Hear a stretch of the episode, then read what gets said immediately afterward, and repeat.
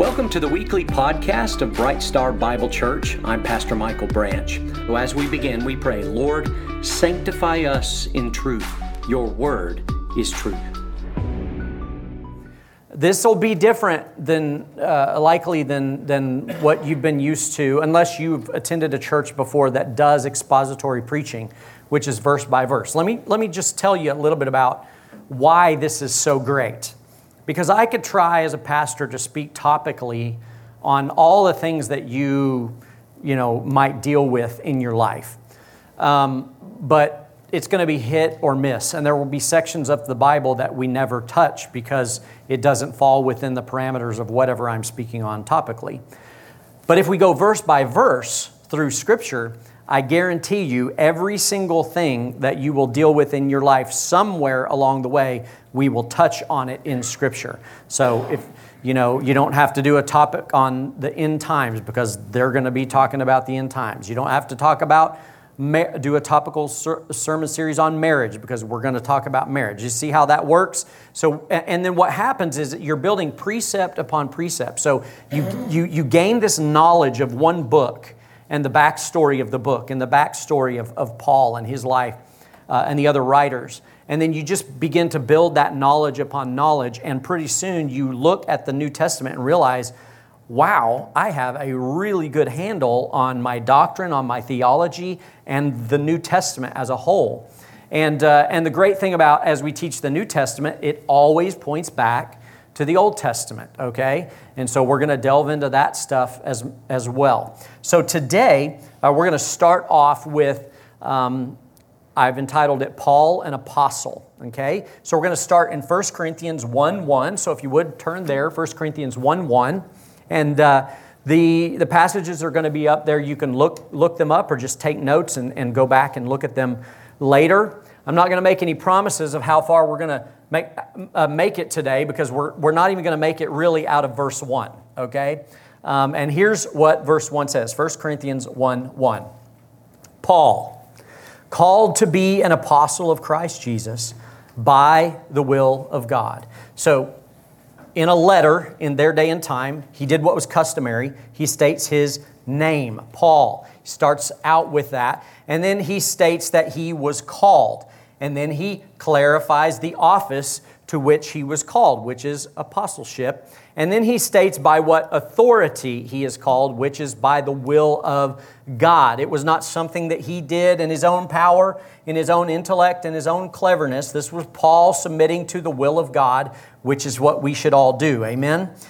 Today, before we really get into the meat of the book, though, I want to do basically what Colton did last week with the city of Corinth and telling you all about the day and time and the circumstances of the letters that Paul wrote to Corinth. Today I want to talk specifically and lay a foundation of an understanding focusing on Paul specifically, his ministry, his writings, and just some basic general facts, okay? First of all, a second century author wrote a physical description of the Apostle Paul that had apparently been passed down several generations. And here's how he describes what the Apostle Paul looked like. A man of middling size, so about average size and height. His hair was scanty, all right? That's probably never a good thing. If somebody looks at you and says your hair is scanty, probably lacking, likely bald, okay? Says his legs were a little crooked and his knees were far apart. In our day and time, we call that bow-legged, okay? Says he had large eyes and his eyebrows met. The few, the proud, the unibrowed, right? So Paul had a unibrow. And then it says his nose was somewhat long. Now, this may just be some creative writing from a second century guy who just wanted to make Paul look bad. But it doesn't really... contradict or clash with what the Bible says in 2 Corinthians 10:10. It says, his letters are weighty and forceful, but in person, he is unimpressive, okay? That's what's said about Paul. All right. So he was a weighty and forceful apostle. First, as we just read in 1 Corinthians, Paul was called to be an apostle. And I want to review first what it means to be an apostle. So if you haven't been here Over the last several weeks, probably 3-4 weeks past, we talked about what it means to be an apostle. First, turn to Ephesians 2, 19 through 20. Ephesians 2, 19 through 20. Ephesians 2, 19 through 20. Starting in verse 19, so then you are no longer strangers and foreigners, but you are fellow citizens with the saints and are of God's household, having been built on the foundation of the apostles and prophets, Christ Jesus himself being the cornerstone, in whom the whole building being fitted together is growing into a holy temple in the Lord, in whom you also are being built together into a dwelling of God in the Spirit. So here we see that once again it's stating that the apostles were part of the foundation of the church. All right, so let's talk about the criteria. What did Paul have? What boxes did he have to check in order to be considered an apostle? First of all, an apostle had to be a physical eyewitness of the resurrected Christ. Okay? He had to be a physical eyewitness of the resurrected Christ. Now, this is going to be tough for Paul, but he managed to get it. In 1 Corinthians 9, verse 1, Paul says, "Am I not free? Am I not an apostle? Have I not seen Jesus our Lord?" So he confirms in that statement that he has seen Jesus. And we know, of course, in his conversion that he was that he saw Jesus in that on that day, knocked off his donkey, right? And then number two, an apostle had to be chosen by Christ himself. And of course, we can go right into Acts chapter 9, verse 4. Acts chapter 9, verse 4, it says, "And he fell to the ground and heard a voice saying to him, Saul, Saul, why are you persecuting me? Why are you persecuting me?" That's, of course, Christ himself speaking to Saul. In 1 Corinthians 15, 4 through 8, Paul is listing the folks that Christ appeared to after his resurrection, okay? So he's going down the list, and here's what he says. "He was raised on the third day, according to Scriptures, and that he appeared to Cephas," which is Peter, "and then to the 12. After that, he appeared to more than 500 brothers and sisters at one time, most of whom remain until now," not now, but at the time it was written, "but some have fallen asleep." Verse 7, "Then he appeared to James, then to all the apostles," verse 8, "and last of all, as to one untimely born, he appeared to me also." So Paul saw the resurrected Christ. And in 3, an apostle had to be authenticated by God as having been able to perform irrefutable signs, miracles, and wonders, okay? Things that were supernatural in nature, things that could not be fabricated or faked, okay? In 2 Corinthians 12, 11 and 12, 2 Corinthians 12, 11 and 12, says, "Actually, I should have been commended by you since I was in no respect inferior to the most eminent apostles, even though I am a nobody." I love how Paul does this. He's like, "I'm awesome, but I'm a nobody." Like he just goes kind of back and forth. He's stating the truth, but then he states in his humility the truth of the matter, okay? Verse 12, he says, "Even though I'm a nobody, verse 12, "the distinguishing marks of a true apostle were performed among you with all perseverance by signs, wonders, and miracles." And again, we studied that word distinguishing means it was indicative of, or it was affirming or confirming, and then validating. So Paul was validated because, of course, we know in Acts, Paul did perform signs, miracles, and wonders at that time, although later on, those things began to cease. All right, so the office of apostle is part of the foundation that was laid upon which the church itself would be built.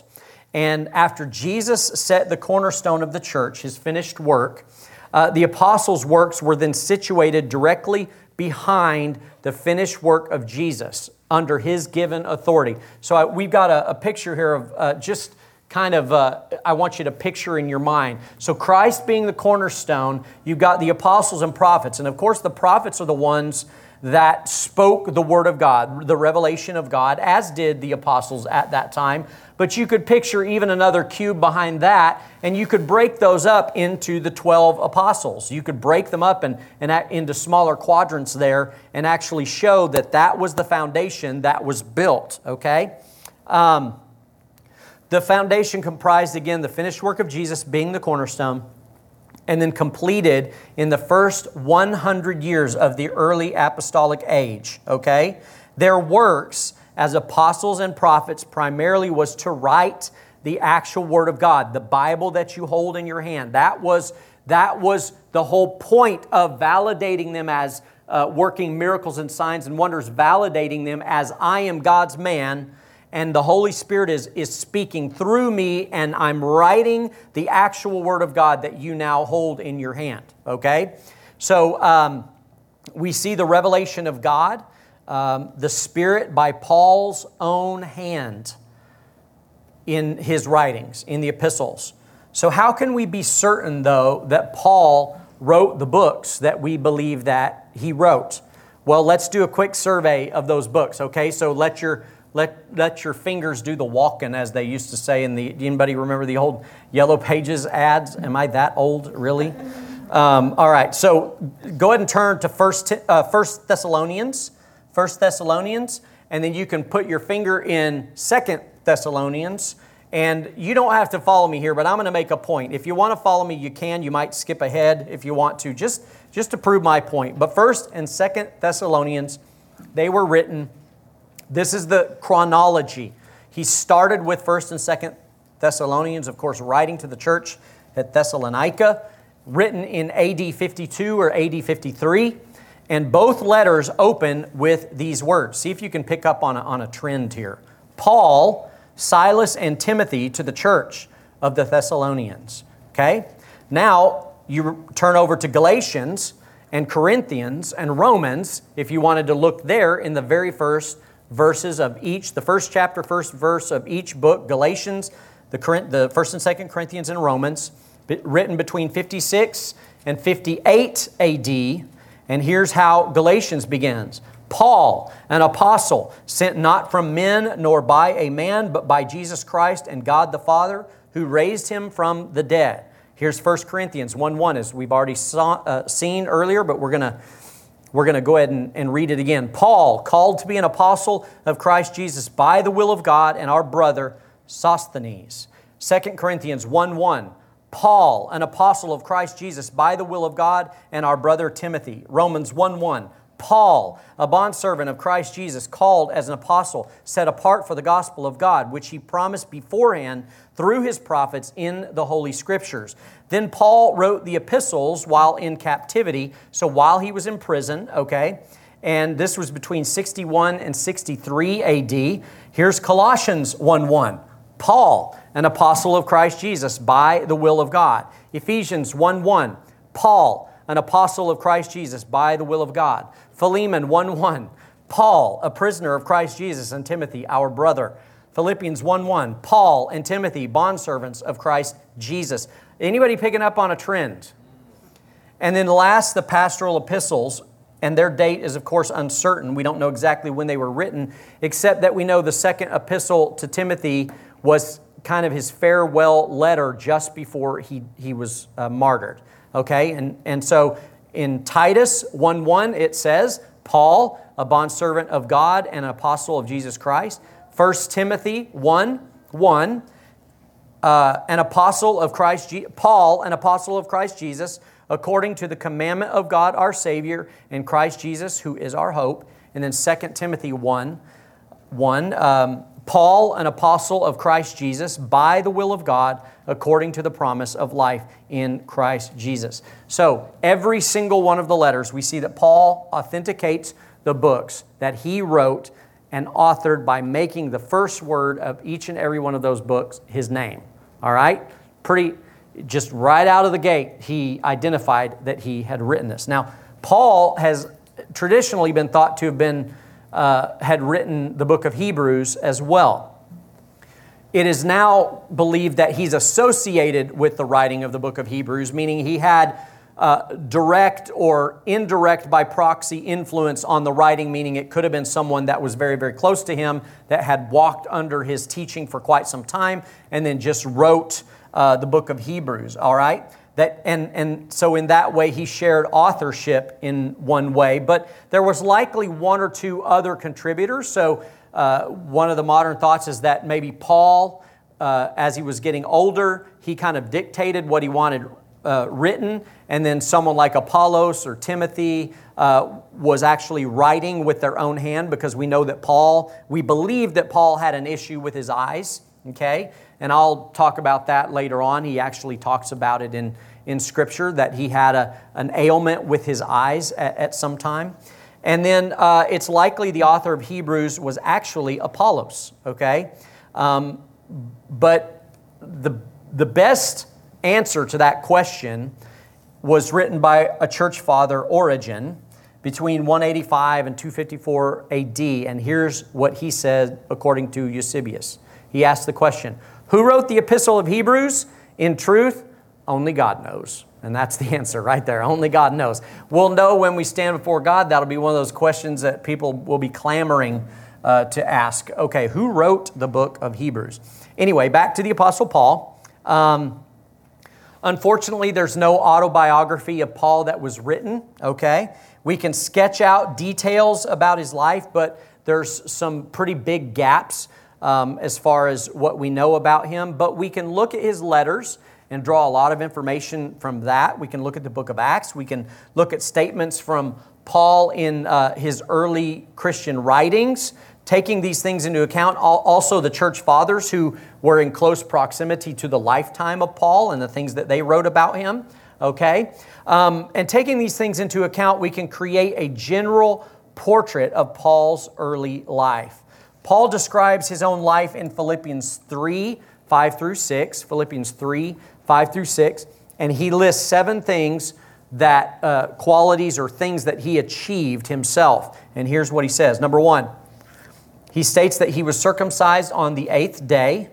Number two, he calls himself of the people of Israel. Number three, he says he's of the tribe of Benjamin. So we know he actually was one of the 12 tribes, and specifically from the tribe of Benjamin. Number four, he tells his readers that he is a Hebrew of Hebrews, which if someone said, I'm a man's man, or I'm an American of Americans, right? We know what that means. It's like, I'm very zealous and very passionate about being a Hebrew, okay? That's what he was saying. When he thinks of his life relative to the law, Paul described himself as a Pharisee. Okay? People throw that word around today like it's a really negative thing, and it's because we look at the Pharisees in the New Testament. Of course, they're the bad guys, right? Because they plotted to kill Jesus. And so we immediately say, well, if that guy is just focused on Scripture, then he's a Pharisee. As if being focused on Scripture was the thing about the Pharisees that made them the bad guys. What made them the bad guys is that they plotted to kill Jesus. They plotted to kill just about everybody that was a threat to their way of life, okay? So, when he speaks of, number six, when he speaks of his zeal, he talks of persecuting the church. So he says that there was a time I was very zealous, very passionate about persecuting the church. And then lastly, the seventh one, he says that with respect to the law, he was faultless. Now, just think about that. With respect to the law, he was faultless. He hadn't broken any of the laws. But note, he does not say he was sinless, okay? So he was faultless when it came to the law, but he wasn't sinless. He knew the difference between the two. We know that Paul was born in the city of Tarsus, and that was the capital of the province of Cilicia. And during Paul's time, this was a city that actually enjoyed no taxation from the Roman hierarchy. It was a free city, and it was considered to be a place of culture and learning, okay? Ask the question, what brought Paul's family to that area, to Tarsus? Well, most believe that Paul's parents or ancestors were actually taken to Tarsus as prisoners of war. So they had been captured, brought to Tarsus, and then Paul was born sometime later. The theologian Jerome, writing in the late 4th to early 5th century, indicates that Paul and his parents were brought to Tarsus from the region of Geshala in Judea, okay? So again, they had been captured and brought there against their will, and then they just stayed there, and it wound up working out real well for them. Although Jerome doesn't date their deportation, sometime between 5 BC and AD 5. That's kind of a reasonable time in which all of these uprisings were taking place, okay?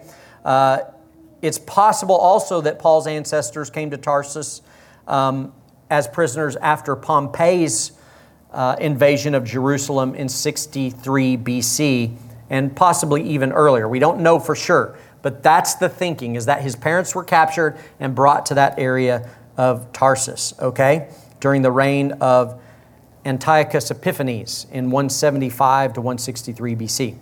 So again, we don't know for sure. But we do know that they were Jews who were living outside of Israel. So in the ancient world, there were 6 million Jewish people at that time. And of that 6 million people, only about 5 million actually lived within the borders of Israel, of what we know Israel to be today. So most Jews during that time lived outside of the borders of Israel. And so they were, Paul was born a Jew, it's a fact. He was living outside of Israel, okay? But then again, he was a Roman citizen, and here's why. We learn from Acts that Paul was a citizen of Rome because he was from Tarsus, and here's how it worked out for them. In Acts chapter 16, verses 37 through 38, Acts 16, 37 through 38. Upon being released from prison, Paul says, referring to both himself and Silas, they beat us publicly without a trial, even though we are Roman citizens, and they threw us into prison. Now in this passage, we learn that the magistrates who found out that Paul had been beaten, who was a Roman citizen, they kind of freaked out when they found out that was the case, okay? In Acts 22, 25, Paul asks a centurion if it's permissible to flog a Roman citizen who hasn't even been found guilty, speaking again of himself. So he was using that in a very wise way to say, hey man, what you're doing is wrong. I'm a Roman citizen, and this is not supposed to happen to a Roman citizen. Unlike many of us today, we're born in the United States of America. We have citizenship of the United States of America. That was not the case back then necessarily, but he was a citizen only because he was born into a family that had Roman citizenship, and his family received that because they lived in that region of Cilicia. Pompey won Cilicia for the Romans in 67 BC. And in turn, Pompey made the capital city Tarsus, okay? And then later, Mark Antony made Tarsus a free city and then exempted it from Roman taxation. This is kind of how all of this fell into place. I realize this is kind of like a history lesson here, but you're getting some of the background and underlying information as we begin to build when we go into 1 Corinthians.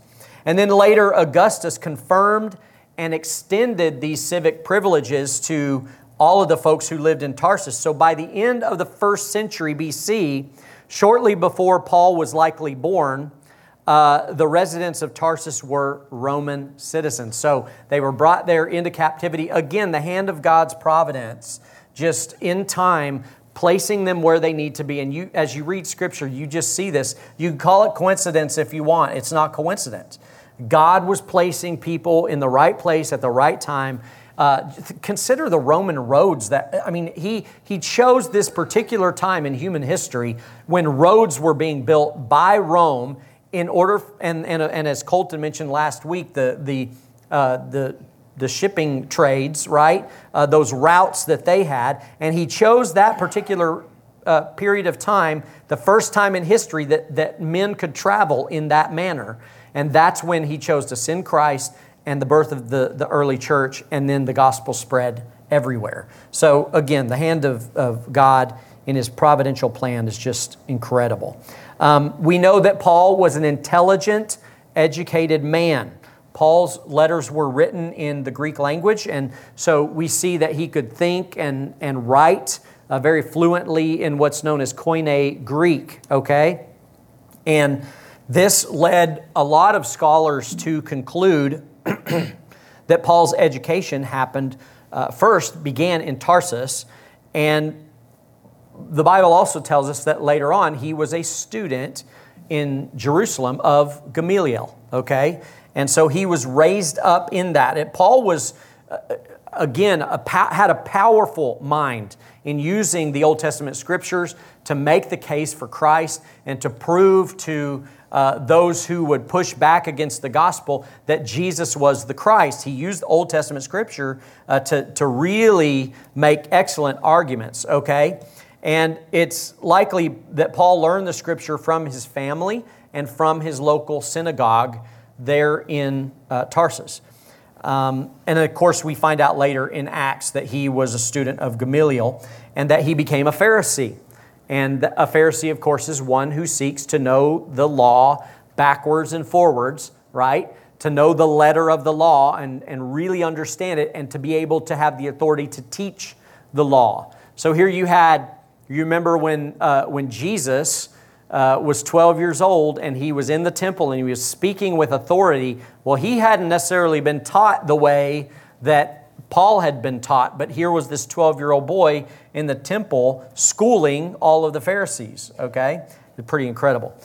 So we know also that Paul was a skilled tent maker and a leather worker. And we don't know when he gained this skill, whether it was when he was a boy growing up. Did he learn it from his dad? Did he learn it later on, like as a trade to support himself in the ministry? We really don't know. We just know that he knew how to do it, and he probably did it well, okay? We don't know if that also, the fact that he had to work in addition, if that brings into question kind of what Paul's social status was as far as how much money he had and what kind of family he came from. Was Paul wealthy, or was Paul from a family of little means? We don't know, but Paul did say that he's been in all these different circumstances. There were times when he's had an overabundance, and there was time he had very little, and that's, of course, when we hear him say, I can do all things through Christ who gives me strength, that no matter what the circumstance, no matter what I face, whether a little or a lot, no matter what I'm facing in my life, I can do all things through Christ. I can be content, right? And that's really the challenge for all of us. Whether we have a little or a lot, no matter what circumstances we find ourselves in, will we be content with what God has given us? Will we allow ourselves to enjoy our lives and to seek out the mission of Christ in the world, whether we have very, very little or whether we have a lot? Is the passion behind whether you have a little bit or a lot, is the drive and the passion behind it the gospel of Jesus Christ? Is that your purpose in the world? All right, so we do know also that Paul, as a result of his commitment to Christ, he says at one point that he lost all things. So it could be that he did have a certain amount of wealth, and then at some point, because of his following Christ, that he lost everything that he had, okay? We don't know this stuff for certain, but we just know what Scripture teaches us. It doesn't really matter. We know he's experienced both, okay? We also know that Paul was unmarried, and there's no reason in Scripture to think otherwise. Like some people say that, well, Paul was married before, and his wife probably died or something of that nature, but there's no reason to think that. It seems to me that Paul chose that God chose a young man, Saul, to raise up and to use as a blunt force instrument for his kingdom, okay? We know Paul's mission prior to his conversion. Paul's life immediately before his conversion was kind of consisted of his white-hot hatred of the church, of the early church, and putting down this, what he perceived to be a rebellion, okay? He admits it in 1 Corinthians 15, in Galatians 1, in Philippians 3, he brings that up, that he was very, very zealous against the early church.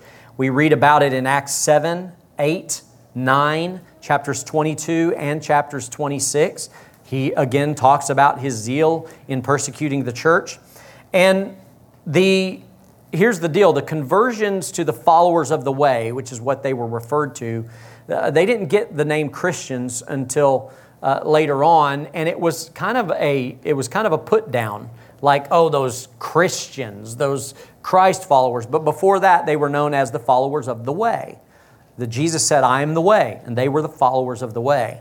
Okay, but the deal was the gospel began spreading beyond Jerusalem then to Damascus, then Syrian Antioch, just spreading like wildfire all over the region. And this so-called new religion or religious rebellion against what Paul believed to be was the one true church, Paul got triggered, right? So he got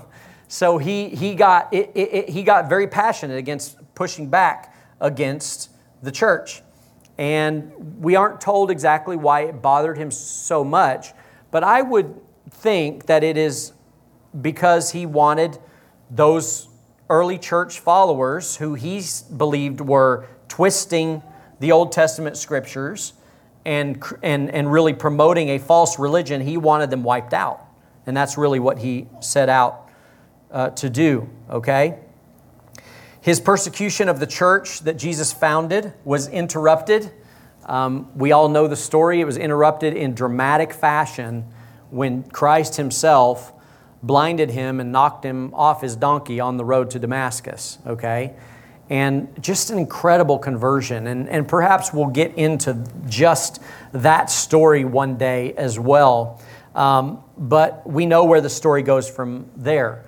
Paul infused the body of Christ at that time with such edification and encouragement and zeal. If you can imagine like that moment, I mean, pardon me, but in Star Wars, where Darth Vader lifts up the Emperor and like switches back to the good side, right? That triumphant moment. That's basically what this was. This was their the star of the rising star of the Pharisees.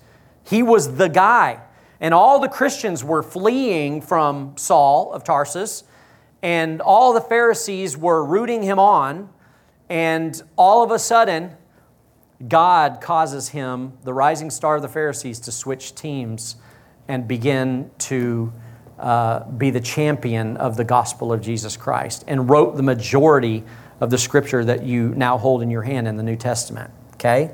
So again, his arguments were just notorious amongst the Pharisees and those who taught the law for baffling them, especially in Damascus early on, because we see in Acts chapter 9, verses 22 through 25, and I'm going to read this, Acts 9, 22 through 25.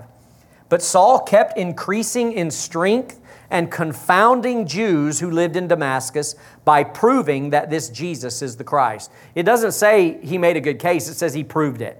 He proved it to them. And then look what the result was. When many days had elapsed, the Jews plotted together to do away with him. I mean, they just fall right in line with what they always do, right? Oh, the guy's causing us issue. Let's kill him, all right? Verse 24, but their plot became known to Saul. They were also closely watching the gates day and night so that they might put him to death. So it came to the point where they had spies watching the gates, and as soon as they saw Paul leaving the city of Damascus, they were going to ambush him and murder him. Well, of course, God spared Paul's life by allowing word to get to him, and friends of his lowered him down from the wall, and he was able to escape that death threat, okay? And that's what we see in verse 25. But his disciples took him at night and let him down through an opening in the wall, lowering him in a large basket. So this was almost always, again, how the Jewish leaders chose to deal with issues that arose, that threatened. Here's the deal. It threatened their way of life. It threatened the power hold that they had. It threatened the control that they had over the people. It threatened their prestige as being the men of God, right, that everybody looked up to. It threatened their wealth. Man, if you could disrupt what was going on in the church and make a case for, hey, everything's different now. The Messiah has come. Everything's changing. Then the wealth... the balance of wealth begins shifting as people begin to give to the church rather than these Pharisees. And so it upset the apple cart. And so all they knew to do was, let's kill him. Look at John 12:10. John 12:10. This is what they always did. John 12:10 and 11.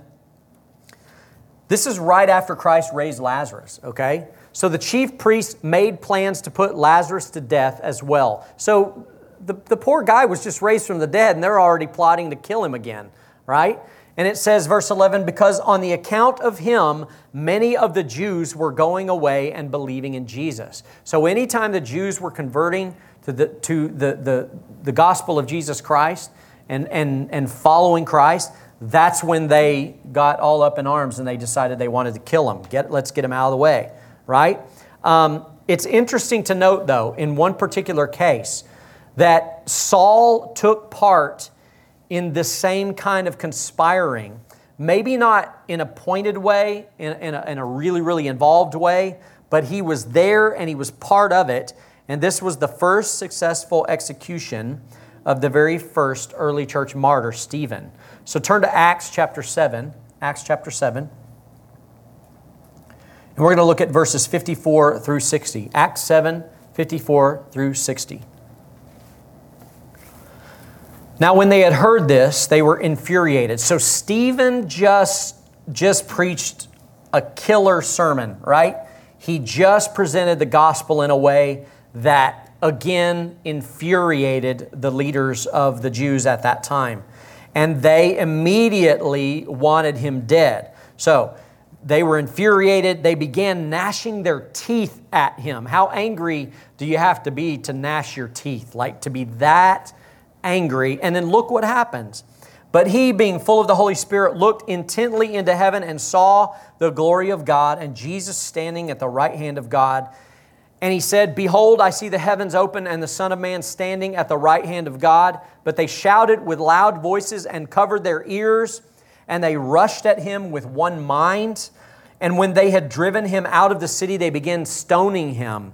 And then it says, the witnesses laid aside their cloaks at the feet of a young man named Saul. So here we see Saul, a young man, the rising star of the Pharisees, holding the cloaks of those who are involved and witnessing the stoning of the first martyr of the early church. Isn't that incredible? And God says, I'm going to take that guy and I'm going to steal him from the devil and I'm going to make him be an agent of the gospel. What an incredible story of conversion. I love that. It says, they went on stoning Stephen as he called on the Lord Jesus. He said, Lord Jesus, receive my spirit. Then he fell on his knees and cried out with a loud voice, Lord, do not hold this sin against them. Having said this, he fell asleep. So again, from that first blood spilt, God took from that horrific act. And what we often see in Scripture, when someone means something for evil, God means it for good. That's why we have to trust Him. That's why we can't try to figure things out on our own. We just have to keep submitting to the will of God. Okay? Just incredible. So we could spend weeks studying the life and ministry of Paul, and most certainly we will get to know him more and more as we are studying verse by verse through the New Testament epistles. I added another syllable, epistles. So we're going to leave it there today. And again, you guys we're going to lay this foundational knowledge for you. And today you kind of have a foundational knowledge of the man who wrote the letter to the church at Corinth. And just in addition to Colton's fine message last week, as we learned about the city of Corinth itself and the folks Paul is writing to. And next week, we will really begin to dig in. Amen? Amen. All right, let's bow. Thank you so much for joining us today. We hope you are encouraged by the truth of God's Word. If you're in the Tulsa area and are looking for a local church family that teaches God's Word, then join us at 10:30 every Sunday morning. Or you can join us live online on our Facebook page or YouTube channel. Until next time, brothers and sisters, as Paul instructed, rejoice, be made complete, be comforted, be like-minded, live in peace, and the God of love and peace will be with you.